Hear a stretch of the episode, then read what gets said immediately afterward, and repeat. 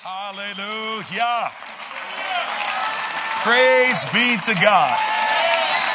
Amen. God is great and he's greatly to be praised. Thank you, Lord God. Let's pray together. Father, we thank you for all the privileges of being in the body of Christ and in the kingdom of God. Oh God, it is in you that we live and move and have our being. And even as we prepare to share today, we would not be presumptuous to start anything without first acknowledging you. Your word says, in all of our ways, acknowledge you, you would direct our path. And we thank you that you are the author and the finisher of our faith. Oh God, would you think through my mind, speak through my lips, minister through this vessel of clay to your people. Teach us your ways, O oh Lord, so that we can walk in your truth. Give us an understanding heart so that we can follow you. And we thank you that for everything that you're going to do. Continue the transformational process in us. Uh, Father, change is to alter us. But transformation is to change us in such a way we can never go back the way we were before. Transform us is our prayer in Jesus' name. And now, Father, we thank you that the words of my mouth will be acceptable in thy sight. O Lord, our strength and our Redeemer. In Jesus' name we pray. And everyone say it? Amen. Amen. Well, would you take your Bible and hold it up and make this declaration after me? Say this after me. This is my Bible. Is my Bible. Though there are many in the world, this one is mine. I can be what it says I can be. I can do what it says I can do. I can have what it says I can have. Faith comes by hearing, and hearing by the word of God. Without faith, it's impossible to please Him. He that comes to God must believe that He is, and He is a rewarder of those that diligently seek Him. Because I am a diligent seeker of God, my life will be better because I have heard the word of faith. Do you believe that? I believe that. Let's make our lives better. You may be seated in the presence of the Lord and in the company of God's saints, and we honor the Lord once again for the privilege He's given unto you and unto me again to come together in his presence, to worship him as a true and living God, and to hear his word that is able to keep us. We're in the book of Malachi, as Pastor John just stated, and we are making a journey through this book this week by the help of the Lord. We've come now to chapter 2 and verse number 10. And yesterday on Sunday morning, we started off with the burden of Malachi. And we said that the prophets in the Old Testament prophesied out of the weight of God that came upon their life. The burden of anyone who declares as an oracle of God his word is the weight that comes to us through prayer and isolation, time together with the Lord in our private times of worship. It's the weight of taking spiritual matters and it's the weight of waiting before the Lord and learning how to articulate spiritual matters in words that are easy to be understood. God starts off his first oracle in the book of the Malachi in chapter 1 by saying simply this I have loved you. And I want you to know that this is a book of love. God is reaffirming his love to Israel. He is reaffirming his love for his covenant with his people. And I believe that he comes to this church this year to reaffirm his love towards us. But then in chapter 1 and verse number 6, he asked the question, If I have loved you, where is my honor? And we said that the appropriate response to God's love is to honor him. Honor is the appropriate response to God's love. Jesus said, uh, or um, John said in his epistle, if you love him, keep his commandments. And his commandments are not grievous, you know. His commandments are to love the Lord thy God, says Matthew 22, with all your heart, with all your soul, with all your mind, and all your strength. And the second is like unto it is to love your neighbor as yourself. Jesus said in the book of John, a new commandment I give unto you that you should love one another as I have loved you. To honor God is to obey God. And obeying Him is not a hard thing. In fact, one of the greatest weapons you have against the enemy is just to make up your mind. Amen. Make up your mind you're going to do it God's way and not yours. Make up your mind that you're going to obey Him, not try to negotiate, mediate, and compromise with Him. Our God is an uncompromisingly righteous God, says the Amplified version of the Bible. God says, You have loved me. Where is my honor? Sunday night, we looked at how we can honor God in our worship, and we looked at Exodus 30, 34, where it talked about the elements of the sweet spices that went upon the golden altar in the holy place, because the book of the Malachi says that the day is coming.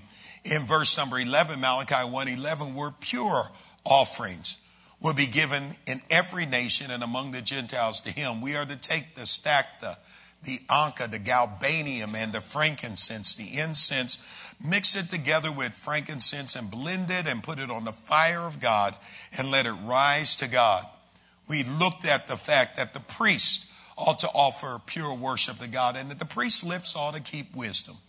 If there was ever a day that God's priest, his priestly nation called the church, ought to have knowledge and wisdom on their lips. This is that day. We are a part of the kingdom of God. And when you work for a government, it is dangerous to give your own opinion. We had a uh, ambassador several years ago named Andrew Young. The government policy was that we should not talk to a certain country. He went and took it upon himself to go talk to that country as an ambassador to the United States when the public policy said we don't do that. He was called back home and was fired immediately. Because when you work for government, your opinion is not the policy of the kingdom. And friends, we represent the kingdom of God. When I go into public forums, they say, Well, what do you think? I say, I work for a government. It's called the kingdom of God. I said, You don't want my opinion. I said, But I can talk to you as a kingdom representative, and this is what our Constitution says about this issue that you are talking to priest's lips ought to bring wisdom. God asks in chapter 1, verses 2 through 5, He says, I have loved you. In chapter 1, in 1, 6 and 6, uh, 2 through 9, He then says, Where is my honor? And He says that we ought to honor Him as priests, worship leaders, and worshipers with our lives. And we ought to honor Him by not bringing Him leftovers, but bringing Him the best. Now we come to chapter 2, verse 10. And I'll come to the verse that we will explore today. And there it says, Have we not all one Father? 210 goes on to say, Has not one God created us? Why do we deal treacherously one with another by profaning the covenant of the fathers? Judah has dealt treacherously, and an abomination has been committed in Israel and in Jerusalem. For Judah has proclaimed the Lord's holy institution. You may want to underline those words. The Lord's holy institution, which he loves and has married the daughter of foreign, of a foreign God. May the Lord cut off the tents of Jacob, the man who does this being awake and aware yet who brings an offering to the Lord of hosts. And this is the second thing you do. You cover the altar of the Lord with tears, with weeping and crying, so that he does not regard your offering anymore, nor receive it uh, with goodwill from your hands. Yet you say, for what reason? Because the Lord has been a witness between you and the wife of your youth, whom you have dealt treacherously. Yet she is your companion and the wife of by covenant. But did he not make you one, having a remnant of the Spirit? And why one? He seeks godly offspring. Therefore, take heed to your spirit and let none deal treacherously with the wife of his youth. For the Lord God of Israel says, The Lord hates divorce. It covers one's garments with violence, says the Lord of hosts. Therefore, take heed to your spirit that you do not deal treacherously. This is the word of the Lord. Thanks be to God.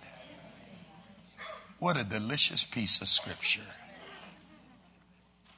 Here now, the writer Malachi, the messenger, begins to turn his attention more personally to internal conflict that is causing Israel to stray away from God. He's already declared that I love you. He's declared, Where is my honor? Your appropriate response. But now he says, Let's talk to the unmarried people, those in our culture that we would call single. And then he said, And now let's talk to the married folks. Look at your neighbor and tell him he's going home with you tonight. he's talking to unmarried folk tonight and to married folk tonight.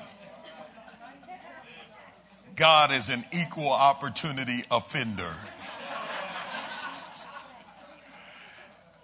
And so it's one thing to talk about the inexhaustible love of God. It's one thing to come back and say, my response to you, to your response to me should be honor. It's another thing to narrow it down and say that the priest ought to honor me and the people ought to honor me with pure worship.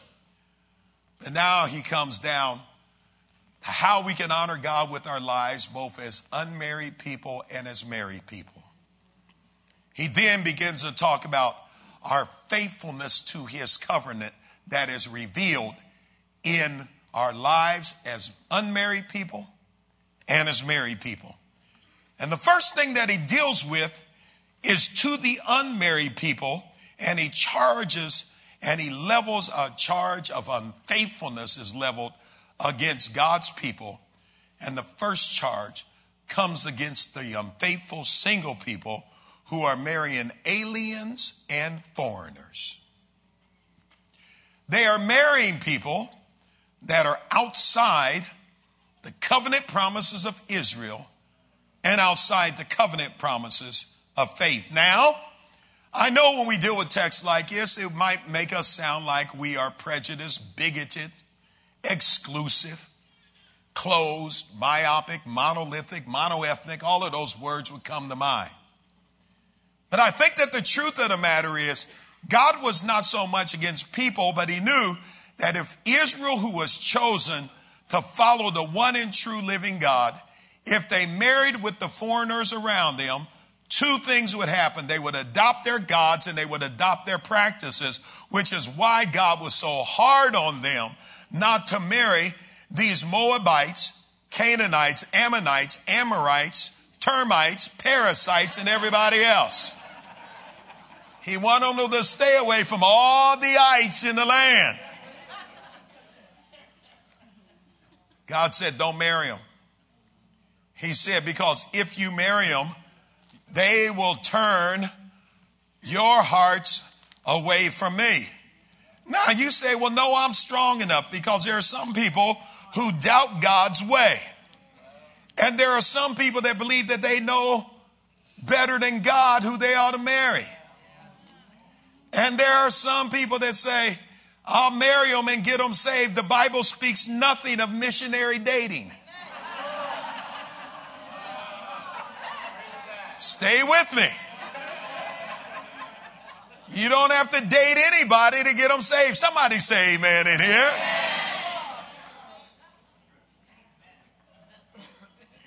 And some people believe that they know better than God. Now, sometimes we hear some glory stories where somebody violates God's covenant and gets married, and somehow, after years of prayer and intercession, their spouse comes to the Lord and they stand up and give a testimony and say, they finally came, but I often wonder what would happen if you had waited on God and did it His way. In urban areas, we would say maybe you would have one less hickey on your head. Maybe you would have received no smacks in the mouth. maybe you would not have dealt with adultery, sexually transmitted diseases, STDs. What would have happened if you had waited on God? And the statement here is one against infidelity. Now you say, well, could it really be that bad? God goes on to say, you know, he made them one in marriage because he desires godly offspring. And there's a little verse that I'll make reference to as then we'll come back to Malachi. And if you will, look at Nehemiah 13 and verse number, Nehemiah 13 and verse number 23. Uh, Nehemiah 13, 23. In Nehemiah 13, 23, at the end of the book of Nehemiah, they come back and rebuilt the land or rebuilt the walls. They had come back and restored the gates. Some people believe that Malachi was probably written right around 450 BC, whereas Nehemiah is working on the wall around 444 BC. And when Nehemiah finally rebuilds the walls, one of the things he does is he goes and he cleans up the temple. And in Nehemiah chapter 13 and verse number 23, I read this text, I believe, last year when I was here. And uh, in Nehemiah 13, 23. Here he says, And in those days I saw the Jews who had married women of Ashdod, Ammon, and Moab. It says, and half their children spoke the language of Ashdod, but could not speak the language of Judah, but spoke according to the language of one or the other people. Here there were people that had married the Ashdodites, the Ammonites, and the Moabites, and they could talk all the language of those foreign gods, but could not talk the language of praise. And friends, I'd like to suggest to you tonight that when you and I permit our sons and our daughters to marry Ashdodites, Moabites, and Ammonites, foreign people that don't know our God, or you and I who are unmarried and we marry people that are outside, Jehovah Witnesses, people that follow the Watchtower Bible and Tract Society, Mormons, when we uh, marry people that are Buddhist and Hindus, when we marry people that are Islamic, listen, your children are going to speak in one tongue or the other. And in this case, they could talk the tongue of rap. They could talk Snoop Dogg. They could talk all of these other rap songs, but they couldn't quote one psalm in its entirety. And I find it interesting that our kids can quote all the rhythm blues, all the hip hop, all the modern songs. But you ask them to quote the 23rd Psalm in its entirety. Ask them to quote Psalm number one, and they could not do it. Nehemiah in 1325 says, So I contended with them, and I cursed them, and I struck them, and some of them I pulled out their hair. Nehemiah got mad. Because Nehemiah said, Man, this kind of mess got us into 70 years captivity, and I'm not putting up with it again. And he went out and slapped some. I'm not going to uh, uh, commission you to go do this now, but I'm just reading the Bible to you. He went out and slapped some folks, pulled some other folks' hair out, and he said, and he made them swear by God, saying, Nehemiah 13 25, you shall not give your daughters as the wives to their sons, nor take their daughters as sons or yourself. And then he makes a statement Didn't Solomon, the king of Israel, sin by these. Now, what do we know Solomon as? Wise man, beside Jesus Christ, one of the wisest men ever lived. It says, Yet Solomon, with all the wisdom he had, it says, By these things, it says, Yet among the nations there was no one like King Solomon, who was beloved by God, and God made him king over Israel. Nevertheless, pagan women caused even him to sin. We should learn the lesson of Solomon. I mean, this man married 300 women, had 700 some concubines. Well, you got a thousand women in your house. When you walk into your shower style and there's a thousand pair of pantyhose hanging up in there, it's going to seriously impair your judgment. And, and, I read Solomon's writing. I mean, listen, you read Proverbs, some of those are Solomon's writings. You read, uh, you read uh, uh, Song of Solomon, that's a young man's love. Uh, you, you read Proverbs, it's an old man's wisdom. You read Ecclesiastes and you get depressed. That's after you got all them women in the house under the sun. Vanity. Vanity.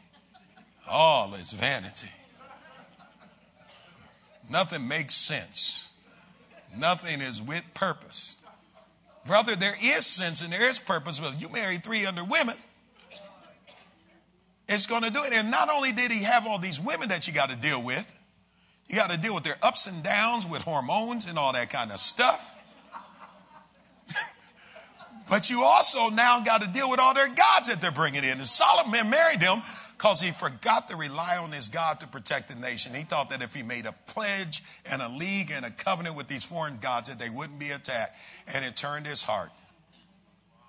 And if the wisest man in the world couldn't handle that, look at the man next to you and tell you, what makes you think you can handle that? Go ahead, look at a man, tell him, tell him, what makes you think? Tell the man next to you, don't be scared. Go ahead, tell him.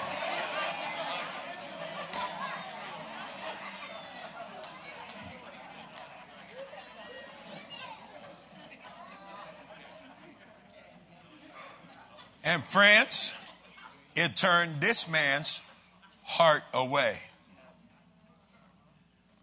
Verse 27 goes on. It says, after it caused him to sin, it says, Should we then hear of your doing all this evil, transgressing against our God by marrying pagan women? And as I said, after a while, with the new covenant, it's not about the people group, it's about their gods and their practices. And then he mentions the fact that one of the sons of Jehoiada, uh, the son of Eliashib, of the high priest, he was a son in law of Sanballat. That was an enemy of God, the Horonite. And they had given Israel problems all the way from the beginning of Nehemiah. Therefore, he drove him out. He said, Man, I don't even want my enemies' kids in here. And then he says, He prays this, remember them, O God, because they have defiled, and that's a word that we're hearing in Malachi, the priesthood. That's that worship and the covenant of the priesthood and of the Levites. Thus I cleansed them of everything pagan. And I believe that that's some of the dust God wants to wash off of us because you see, when you walk in America, some of the dust of America can get on you. And people are arguing about open borders or closed borders. And God made provision for internationals in Israel, but the one prohibition He made, with the permission that He made for internationals, don't let them bring in their foreign gods. They can come in, but don't let them bring in their foreign gods. And there's a lot of dust in America. And some of it is theistic dust. It's related to gods or foreign gods or pagan gods or idols. And some of it is intellectual dust that says there is no God. And he said, I cleansed them of everything pagan. And I assigned the duties of the priest and of the Levites for service, and for the bringing in of the wood and of the offering and of the first fruits appointed times. Remember me, O God, for good. And Nehemiah, during his day, had to deal with the same issue. Back to now Malachi having laid that little foundational backdrop. You see, when we look at Malachi, the first charge is against single people and married people who are joining themselves to aliens and the foreign gods. I want to make this statement to you, Faith Christian Center. For those who are unmarried, your choice as a marriage partner will be the closest thing to heaven or hell you will experience in this earth. I'm going to say it again. I said your choice as a spouse, as an unmarried person, as a single person, can be the closest thing to a heaven or a hell in this earth. Take your time. Do an investigation. Call out everybody. CSI. Crime scene. Investigation. Check background. Check birth certificates. Check credit reports. Check references. Check health records. Y'all ain't saying nothing.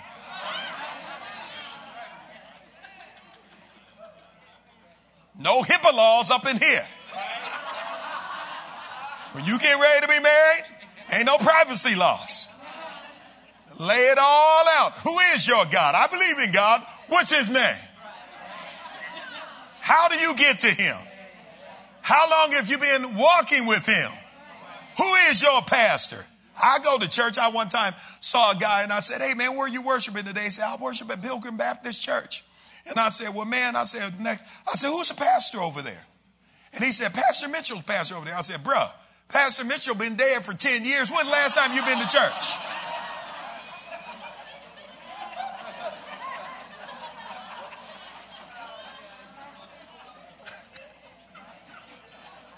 Look at your neighbor say, do an investigation.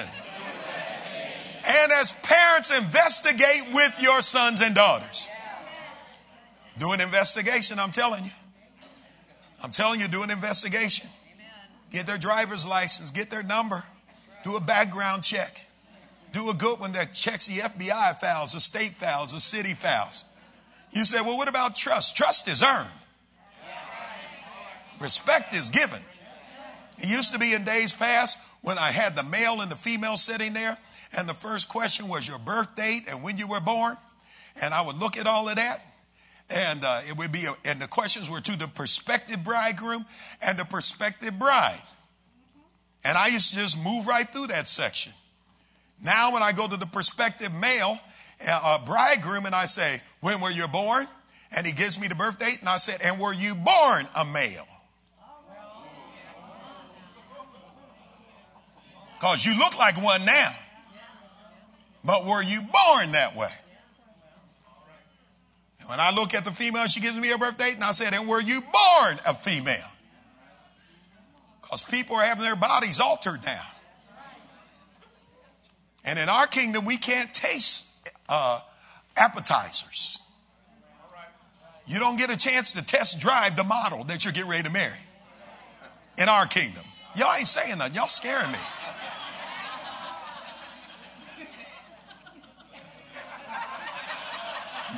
Y'all are a scary bunch out here on Monday night.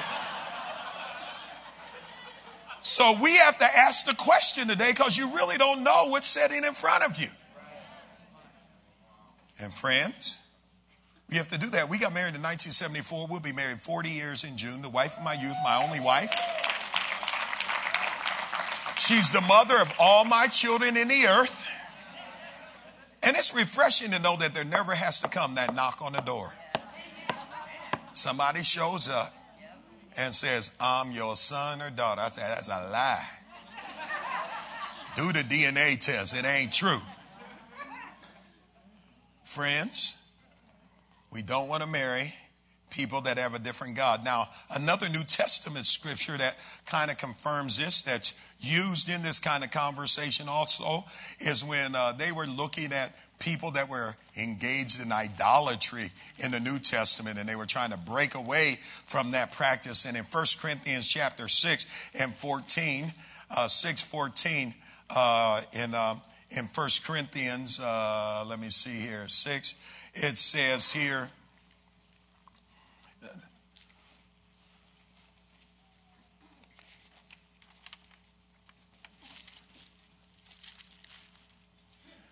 thought it was 1 Corinthians 6.14. That's a note I have here.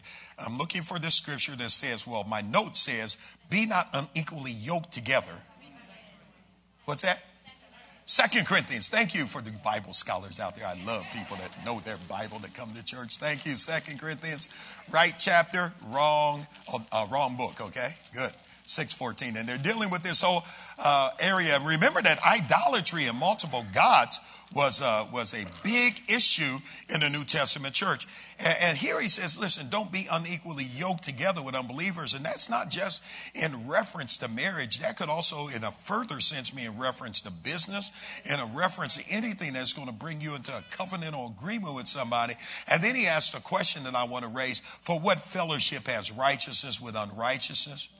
And what communion has light with darkness? And what accord has Christ with Baal? And it says, and what part has a believer with an unbeliever? And what agreement has the temple of God with idols? For you are the temple of the living God. As God has said, I will dwell in them, walk among them, and I will be their God, and they shall be my people. I think that it's important that this text reveals in Malachi that they were sinning against the holy institution of God. And I think that this becomes a contemporary text because in verse number 11, where he says, An abomination has been done and committed in Israel and in Judah, it says, Because they have profaned the holy institution of God. I don't need to tell you that right now in the nation that we live in, that there's a whole movement to redefine marriage in our nation. And it's not coming against public policy, it's defaming the holy institution of God. Now, when you assault the holiness of God, all sin is an offense to the holiness of God.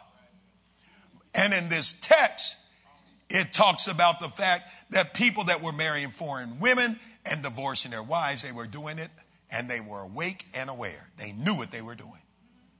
And friends, I believe that we are living in that day.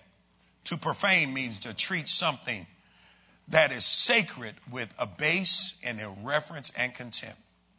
And I believe that there's a move on in this country to take everything that is holy, righteous, and sacred and trample it under the foot. I saw a nation that did that when I was delivering Bibles to churches in Russia when the communists had it. I went with some teams to take Bibles, and for years, the Russian Orthodox Church and other Christians were working in places like Moscow and Kiev, Ukraine, where we went, and St. Petersburg, that was then Leningrad when we went in. And they thought that Christianity would never be stomped out. The same thing happened in China under Mao. They thought that China, under the communists, they thought that, that Christianity would never be wiped out. But when they wiped it out, they took away the Bibles and they wanted to produce an atheistic society that had no standards. Folks say it had never happened in here in America because we have guns. They took away the guns in Russia. And guns can't stop because we can't fight with spiritual, uh, natural weapons against this one. This is a very subtle move that's moving into every institution, arts and entertainment. It's moving into business. It's impacting now congregations.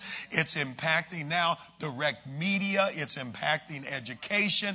It's impacting government and families. All of those major systems, arts and entertainment, business, congregations, direct media, education, government and families, those A, B, C, D, E, F, G's, those seven mountains, all being affected very subtly moving in.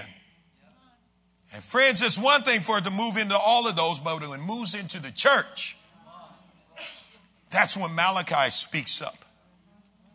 And he says, Have we not all one Father? If we call ourselves God's people, we ought to honor the one living God and do things His way.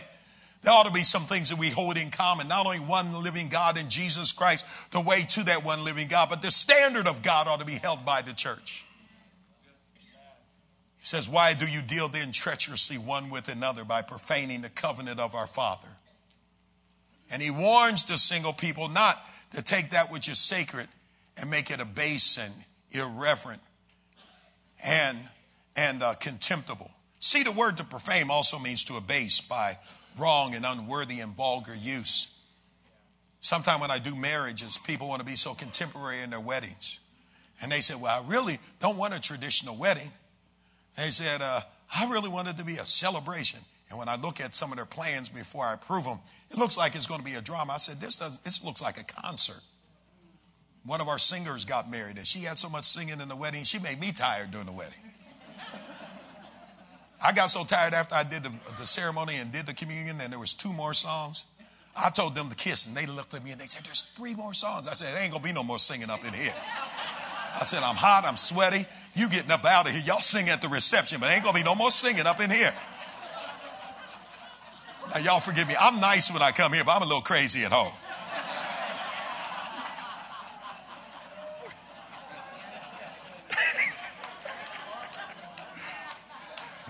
My wife said, Now, did you take your medication? She always asks me before I come here.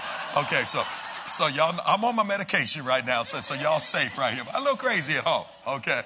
And, uh, and I, and I, I don't deal with crazy stuff too much. And, and, uh, my, my mother, she was crazy too. And, uh, she goes to our church. She, she'll be 90 this year. And, and, uh, it's fascinating because my mother was one of those crazy mothers that say, now, now, if you act crazy at home, I'll punish you at home. But she said, but if you act crazy in public, I'm going to punish you at the scene of the crime. So, so I've kind of adopted that philosophy. You act crazy in my office, we'll deal with it in the office. But when you go public on me, I'm going public with you. And sometimes I don't know whether I'm at a dramatic production or at a wedding. And so now I just tell couples, listen, this is what we're going to do. You can do this, that, and the other. I said, because you're cutting a covenant with each other. And, and I said, and we've gone through six months, nine months, sometime a year of premarital counseling. You as a man, you as a woman, and I as a minister believe this is God's will for you to be joined together. And I said, there are terms and conditions that are going to be exchanged here. And God's going to be here. And here in this covenant, between these unmarried folk, they were defiling the covenant of God because people that were worshiping foreign gods and had foreign practices looked more attractive. I don't know why good girls want bad boys.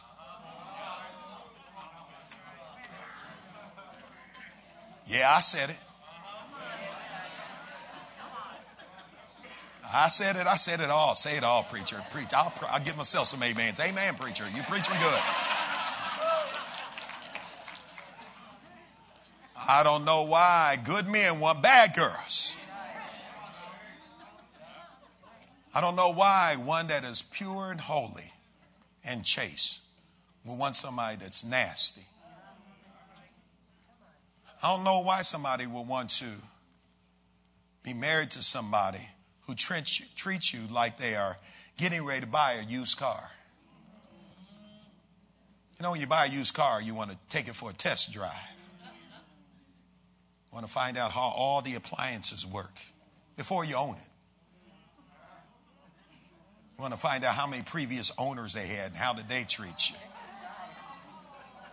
Used car. You want to find out how it was treated so you know whether it works well or not. You even want to take it home with you without paying one car payment and examine it for yourself with no commitment, no license, no payment. And then if you don't like it, like a used car, you just bring it back to the car dealership and say, nah, I changed my mind. It's quiet.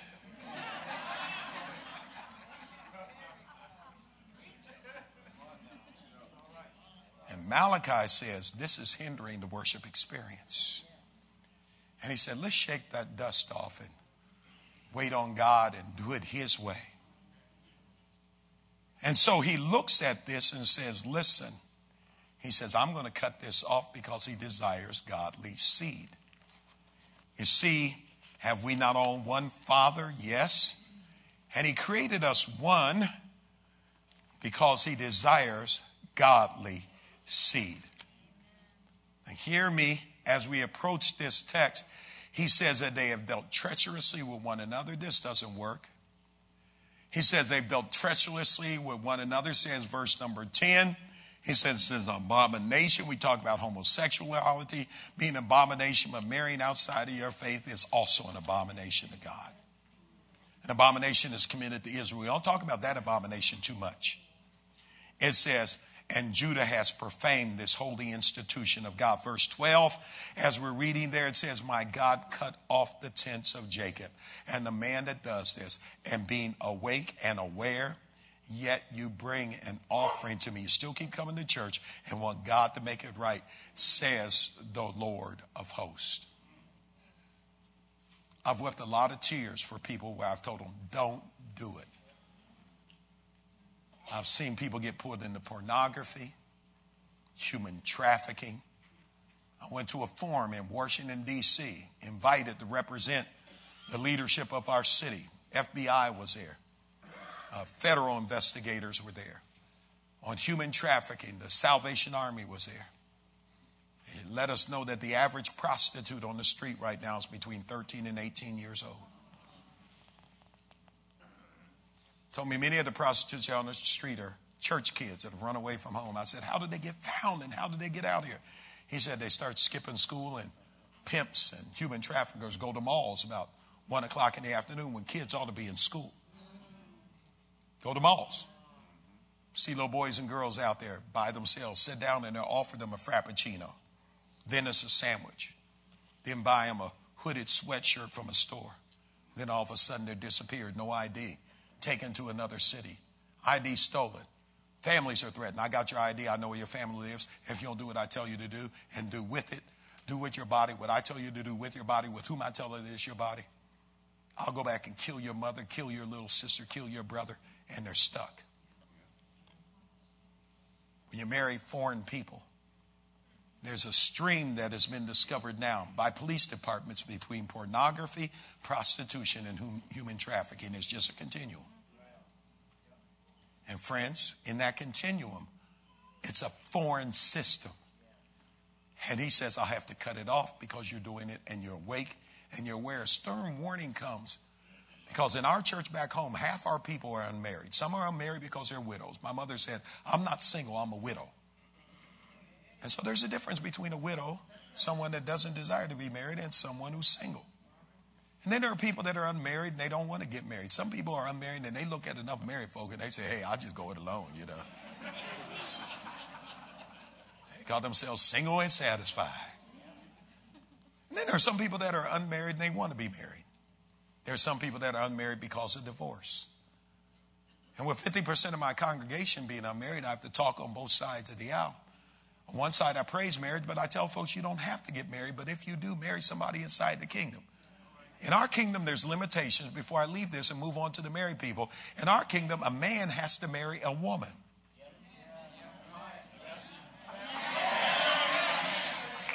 Okay? And in our kingdom, Christians marry Christians. And if you want to go further, it would be good if you married someone if you're filled with the Holy Ghost that has the Holy Ghost. I believe that that makes a real place of least foundational safety. I like to see people married, folks that have identifiable spiritual leadership. You belong to a church. Somebody tells me that they go to a certain church. I said, get your pastor on the phone. And we do a conference call. I say, one of your members over here wants to marry one of the women, or one of the men is over at your church. And uh, one of my men wants to marry one of the women. We get on there, we do conference calls, and we talk about what we know. Pastoral privilege permits us to talk. And friends, he says we dealt treacherously with this issue. And then he says a second thing, just a two point sermon tonight. Look at your neighbor. If you're unmarried, say, okay, he's getting off of us now. Tell him, tell him, tell him, okay. okay, now, all married folk. Hallelujah. Okay. There are folks pointing at each other. Get them, get them, get them. Okay. Now, verse number 13. Are y'all still with me? Y'all still love me? Okay, now verse 13, Malachi 2:13. He said, Now this is the second thing you have done. He said, You've covered the altar of the Lord with tears and weeping and with crying. And he does not record your offering anymore, nor does he receive it with good will from your hands. Yet you say, For what reason? Why aren't our prayers being answered? Why aren't you hearing us? Because the Lord has been a witness between you and the wife of your youth. Listen, with whom you have dealt treacherously. Yet she is your companion and the wife of your youth.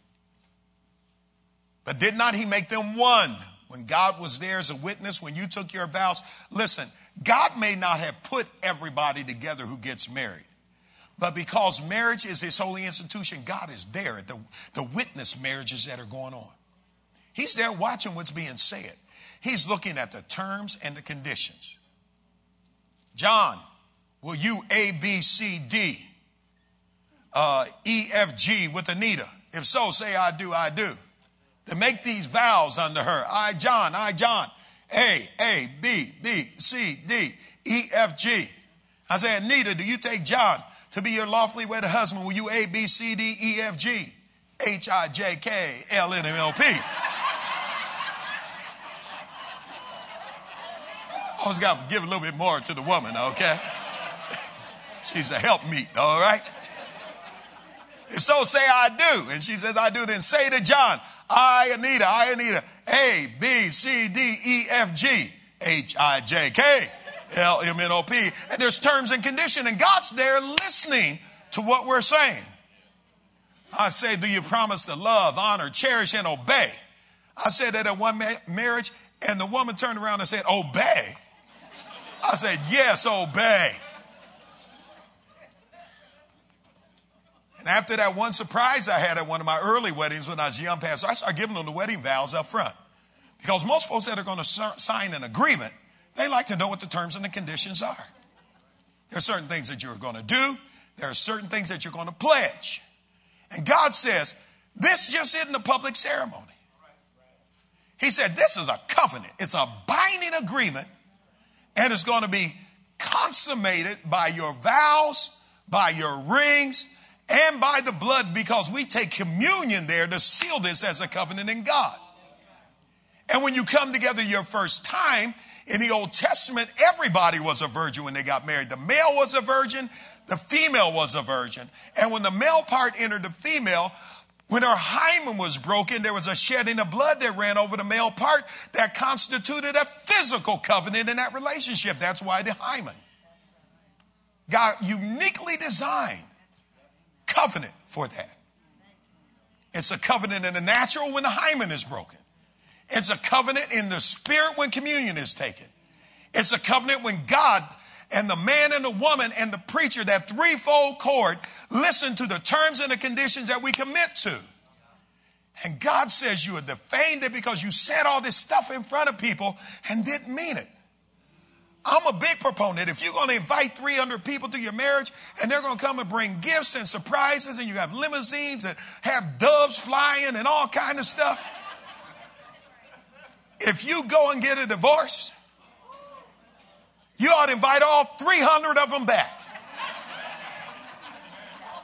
Give back the toasters, the microwaves, the electric blankets, the blenders, and tell all them folks we lied. Psych, we was just kidding. Because God said, I was watching that covenant. This is not a plaything. Marriage is not for kids, and marriage is not for cowards. It takes work to stay married. Been married for 40 years, people come up and said, Have y'all ever considered divorce? Divorce? No. Murder? Yes. No, I'm just kidding. I'm just kidding. That's, that's a Marianne Brown joke, okay? but listen, listen, marriage takes work, but the benefit that comes from the work is tremendous. I mean, think about you're blending a male and a female, first of all. We have two physiologically different makeups. You're blending people sometimes from different parts of the country. My wife's from Tuscaloosa, Alabama. I was born in Columbus, Ohio. There's a, there's a wonderful book written called From Foreign to Familiar, From Foreign to Familiar, and it talks about hot and cold climate people and how hot and cold climates can help affect the way that your whole personality and the way that you view the world are, are impacted. Hot and cold climate people. Sometimes hot climate people a little bit more laid back. You know, in Europe, they have to do things very punctual, and Europeans are usually very punctual because they had to get their crops in the ground at a certain time of the year. And they had to make sure that they were cultivated, grown, and harvested because wintertime was coming. And so, therefore, they had to measure time because if they didn't get it down there in a certain time, point in time between here and there, they would starve in the winter. When you're a hot climate person and you have a year round growing season, you can say manana.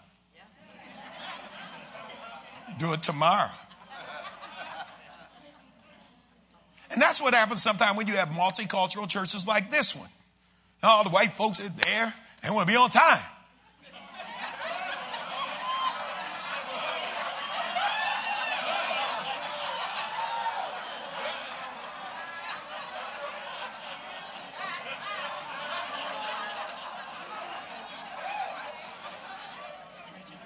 All the folks that look like me? I'll get there when I get there.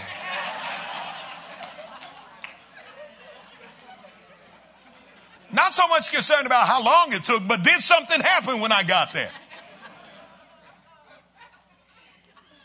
So when you're a cold climate person, I was raised in the north, though, my mother to be on time is a half an hour early. That's my mom. Half an hour early, that's on time. Married a girl, that 15 minutes late was acceptable. Oh, what you laughing at over there? and it caused friction when we first got married. I'm taller, she's shorter. So I take long strides when I walk. She takes short strides. I remember one time we was walking someplace and we were a little late, so I was taking off. And she said, Hey, hey, are we together or what? I said, Oh, I'm sorry, I'm sorry. And you know what? It, it takes time. You like mild food, he likes hot and spicy food. You know what? It takes time. You're loud, she's quiet.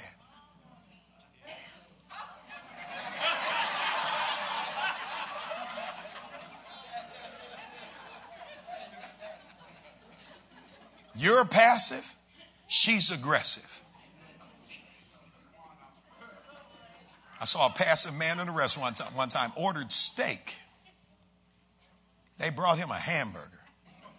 I was watching this drama unfold. His wife looked at him and said, Didn't you order steak? He said, That's all right. I like hamburger. She said, Oh, no, no, no, not up in here, not tonight.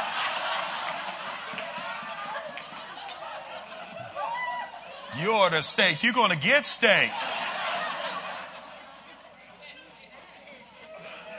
He's passive, she's aggressive. Man, you love to make money and save money. She loves to spend money.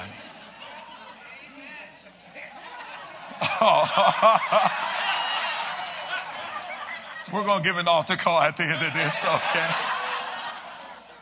If y'all in the front row can see what I see up here, there are people, we need a healing line. People being elbowed and stuff, you know.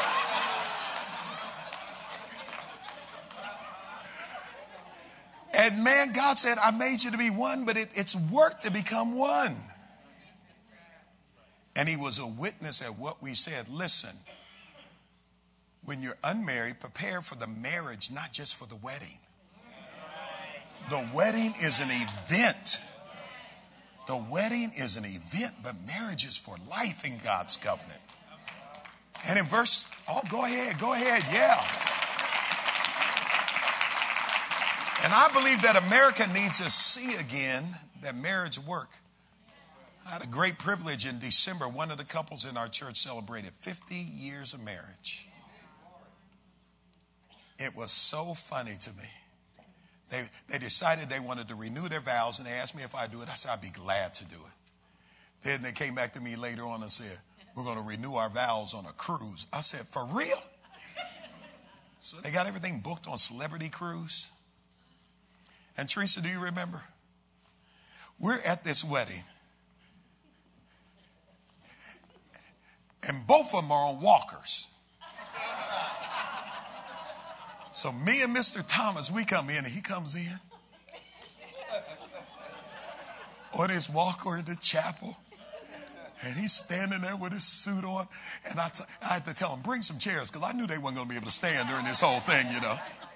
And then Catherine comes down and she's walking and she got roses in her hand on the walker.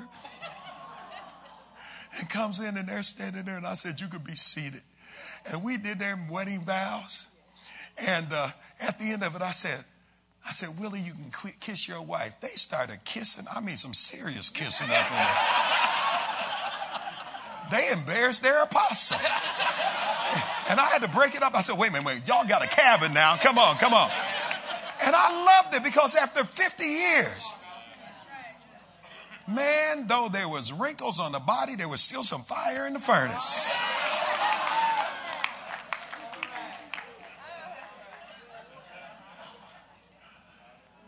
And friends, God's a witness at the union.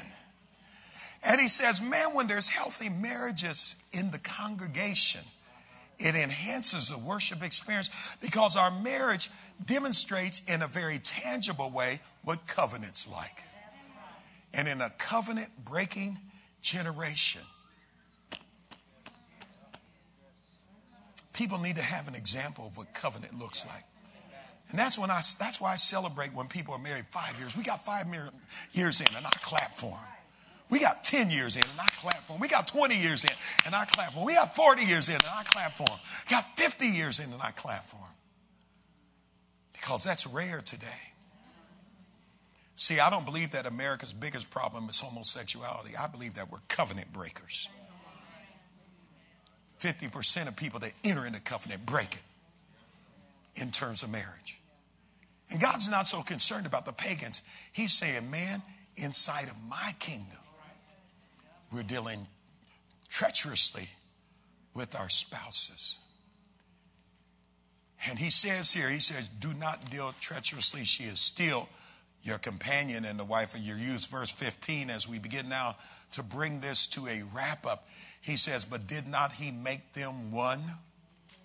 He said, And why did he make them one? Having a remnant of the Spirit. Why one? He seeks godly offspring. See, one of the ways that God wanted to bring godly offspring in is through godly parents. Therefore, take heed to your spirit and let none deal treacherously with the wife of your youth. He wanted to make them one. You know, when God created the first one, Adam, the male and the female, Jesus was asked a question Can a man divorce his wife for any reason in Matthew chapter 9 3? And as we wrap this up, it says, And the Pharisees said unto him in Matthew 19 3, 19 3, it says, And the Pharisees came to him and they said unto him, It says, saying unto him, Is it lawful for a man to divorce their wife for any reason. You see, at this time, there was great divorce. Divorce was a hot topic in Malachi. Divorce was a hot topic in Jesus' day. And one school of thought says you could divorce your wife for any reason. She burns the bagels, divorce her. You don't like her hair, divorce her. Don't like her look now, divorce her. She picks up weight, divorce her. And another one said it was only for adultery. And they said, well, can a man, let's take it to Jesus. Can a man divorce his wife for any reason? And Jesus says in 19.4, he says, listen, have you not read that when he made them in the beginning, he made them male and female? For he said, for this reason shall a man leave his father and mother and uh, be joined to his wife, and they two shall be one flesh. So they are no longer two, but one flesh. Therefore, what God has joined together, let no man separate. And that term separate can be interpreted, let no man divorce. God made them one. He sees you as one unit. Even when God joined the first man, he called their name Adam in the day that they were created. If you look in Genesis chapter 5 to show you the, the, the oneness of uh, the first man, the first male and female, when God joined them together, God joined them together. And this gives us hope because God was their counselor. God set the boundaries. God set the rules. God set everything. And they still had failure. They still had failure with God alone being their counselor, telling them which way it was going to work. And in Genesis chapter 5, to speak of this oneness, it says, and these are the books. Does anybody have a King James version of the Bible in here? Any King James? Could you, could you let me use your Bible for a moment? King James. Let me read Genesis 5, 1 and 2 out of yours. I'll bring it right back to you in the King James. Boy, you got some good eyes, man. Let me get over here and the light and shift my both bifocal up. Man, you must be a sharpshooter or something, bruh. It's a small print here, brother. Oh, no, I got it. I got it. I'm good. It is small, though. You all right with me, bro? I like an eagle. Now, King James says, now this is a generation of Adam in the day that God created man. In the likeness of God made he him. Male and female created he them, and he blessed them and called their name Adam in the day when they were created. That's King James Version called their name Adam in the day that they were created. The New King James that I've been reading tonight says he called their name mankind. Ha Adam, Adam is mankind. Now listen, God had them so much one that God called their name Adam in the day that they were created. Many times people say, well, God created Adam and Eve. That's not true. He created them Adam. They were one. In fact, when he comes to the garden after they sin, he says, Adam, Adam, where are you? Both of them showed up, the male and the female. You know why? That was their name. Even today, when a man marries a woman, she drops her maiden names or adds his name to her because if she doesn't want his name, she doesn't want his character, she doesn't want his integrity, she doesn't want his quality. And the taking on of his name means that I now come under your jurisdiction, I now come under your protection, I now come under your governance and your guidance. I now am one together with you. You say, well, wait a minute, I know I read my Bible and I know my Sunday school teacher told me there was Adam and Eve. Isn't it interesting that the word Eve, the word Eve was not mentioned till Genesis 3. Because God separated them. He put a judgment on the earth. He put a judgment on the serpent. He put a judgment on the man. He put a judgment on the woman. And then the fallen man said, and she shall now be called Eve. The fallen man said that. Because now he was just reinforcing the separation. She's no longer Adam. Now there's Adam and Eve because sin separates everything. But Genesis 5, 1 and 2 said, but then the day that they were created, God created them one and he called their name Adam. They were so much one. And I believe that when the last Adam comes, he wants to make us one again. He wants to make us one. They tell me if you stay married long enough, you start looking like each other. We've been married long enough, I can start a story and my wife can finish it. I can start a sentence and she'll even complete it. Now, I had to convince her, stop interrupting me. Let the man talk sometime.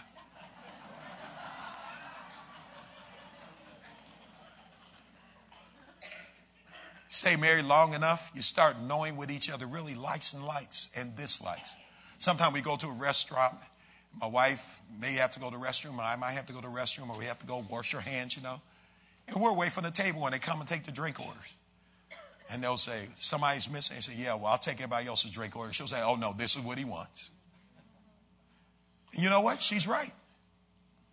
And friends, that oneness is not only in natural things and memories and looks and likes, but after a while it becomes we're one together in the spirit. Did he not he make them one? And friends, I believe that God wants to bring us together in oneness again. And that oneness cannot happen when there's spiritual friction. The situation here was people were divorcing for illegitimate reasons. It wasn't adultery, it wasn't divorce, it wasn't repeated and unrepented. They just wanted to get rid of her to get a new model. I had a man one time when he turned, he had had 20 years in marriage. He said, My wife's getting old, she's getting wrinkled, he's slow. And she and he looked at me and he said, I'm gonna trade her in. I said, Well, how old is she? She's 40. I'm trading me in, trading her in for two 20s, is what he told me. I said, You're going to die. I said, You are old. You don't need no young girl. I tried to convince him. I said, What's it going to look like, man? I said, I said, you out there. I said, You using Bengay. Being gay and Calvin Klein ain't no mix, man. I said, you so old, she out there, back it up, back it up, drop her like it's hot. And, and man, you can't even find a beat.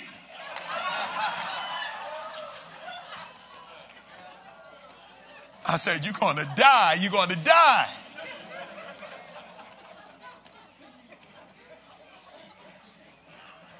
And friends, are y'all right?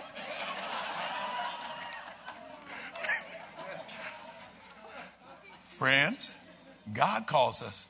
He says, work your way through it. If you're unmarried, you don't have to get married. It's not a command. Marriage is not a command, it's an opportunity. If you're unmarried in our kingdom, a male must marry a female. You must marry in the Lord, Christians with Christians. I really believe in the investigation to make sure that we're compatible, we're moving in the right direction. But if you are married, I'm not ignorant to tell you that sometime there is opportunities and there is options for divorce. And even Jesus said, man, sometime when there's repeated, unrepented adultery in a marriage, there's no way out. Sometimes people are able to work it out. Sometimes there is a glory story after adultery that's repeated and unrepentant, but that's usually when somebody stops what they're doing, change their mind, turn around, repent, and says, I want this, it's valuable, and they know what they've missed. But in this case, they were just divorcing for any reason. And God says it's profane, the holy institution of marriage. Ray, you can come, Pastor Ray, because here this text says, For the Lord says that, the, that He, in verse 16, He hates divorce. And they were covering their garments with violence. Therefore, take heed to yourself and to your spirit that you do not deal treacherously. You see, in the United States right now, we deal with a covenant breaking nation. Folks just don't honor their covenants anymore. They don't honor their, their contracts, which are man made, or the covenants with God. We join churches and say we're going to do certain things and become covenant partners. And then at the first sign of distress, we break covenant and go someplace else. We join in marriage. First thing, something doesn't go our way, we divorce and we go our own way.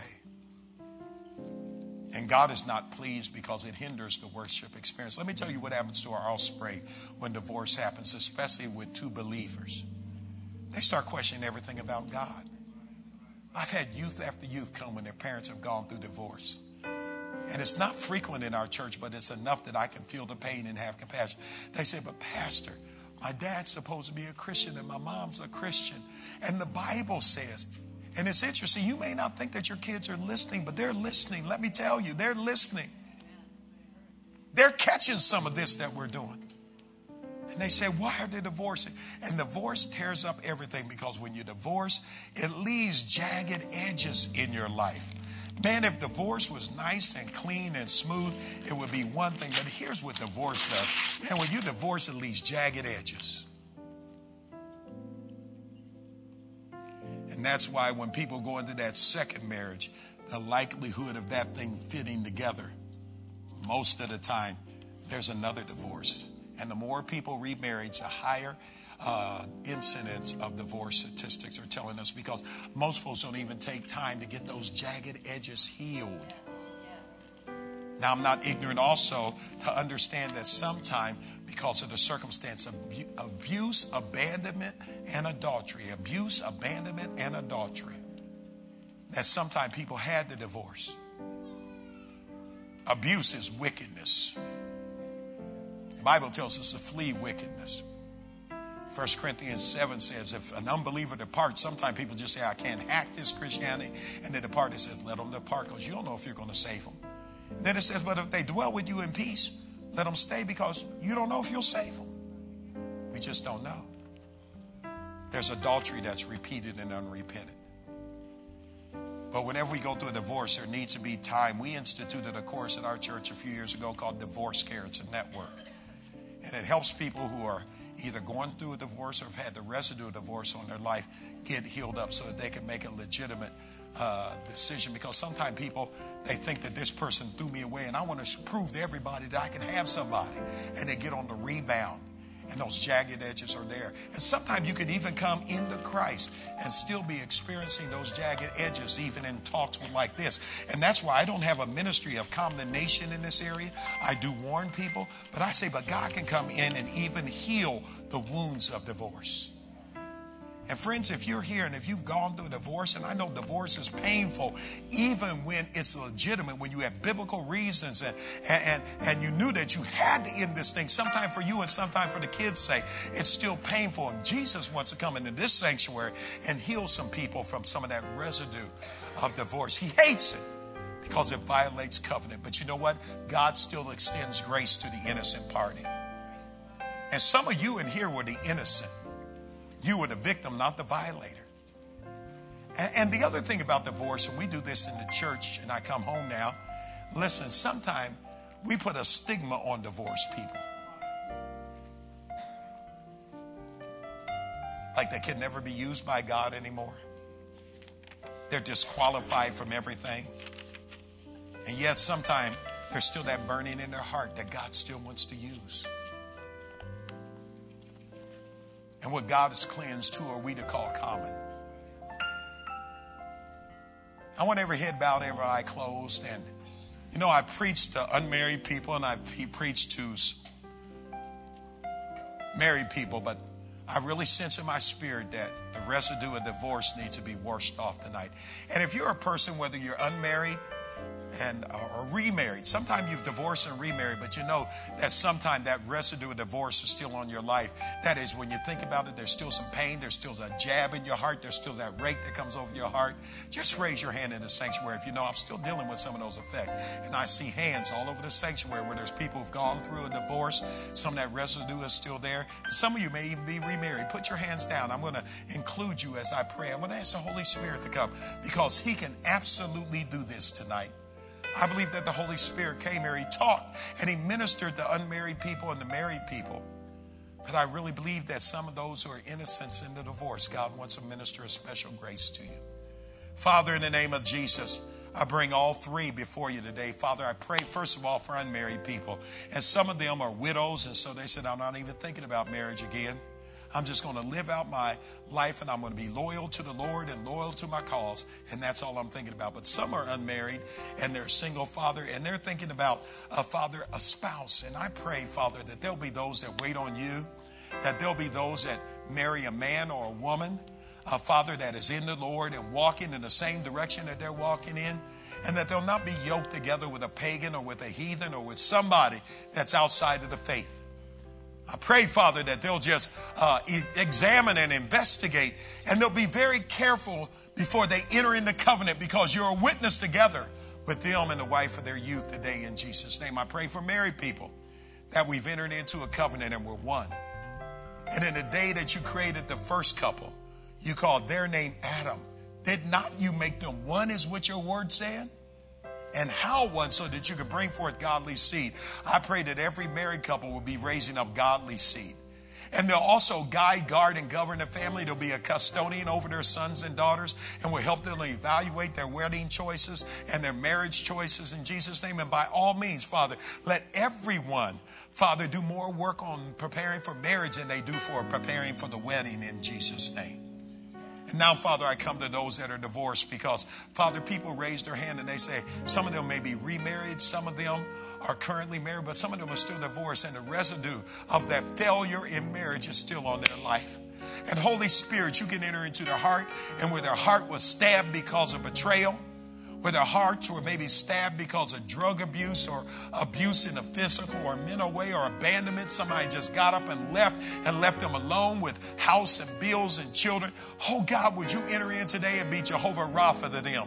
God, we believe you for physical healing, but you can also heal the emotions. You can also heal us of our past today in Jesus' name.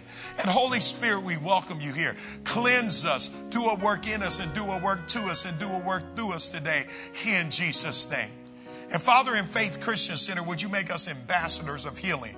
And Father, whatever we thought about and had a stigma of divorce on people, let us drop that stigma today. Let us not pigeonhole and corner and limit people in their marriage because they've gone through a divorce. Father, even as they have received forgiveness for covenant breaking, or maybe they were victimized, help us to see them not as unclean, but as common. Father, let us see them as cleansed, not as common. In Jesus' name. Now, Lord Jesus, enter into that life. Go back to that place where the documents were signed and said you are now officially divorced. Go back and heal that pain of betrayal, that pain that came from abuse. Heal them of the accusations that were levied against them in the name of Jesus. Heal them from the accuser of the brethren who rises up and tells them you're not worthy to do anything in the church. God's people can't hear you. I silence that voice and tell you to stop your noise in their ear. In the name of Jesus, we receive it now in the name of the Lord Jesus Christ. Do that work, do that work, Jesus. Do that work, Jesus. Do that work, do that work, Jesus. Do that work, do that work today, Lord Jesus. Do that work, Jesus, Jesus. Jesus, do that work. Do the work inside. Father, let them experience your worthiness today. Let them experience your healing touch today. In the name of Jesus. In the name of Jesus. In the name of Jesus. In the name of Jesus. That healing touch today. Jesus. Mm. Jesus. Jesus.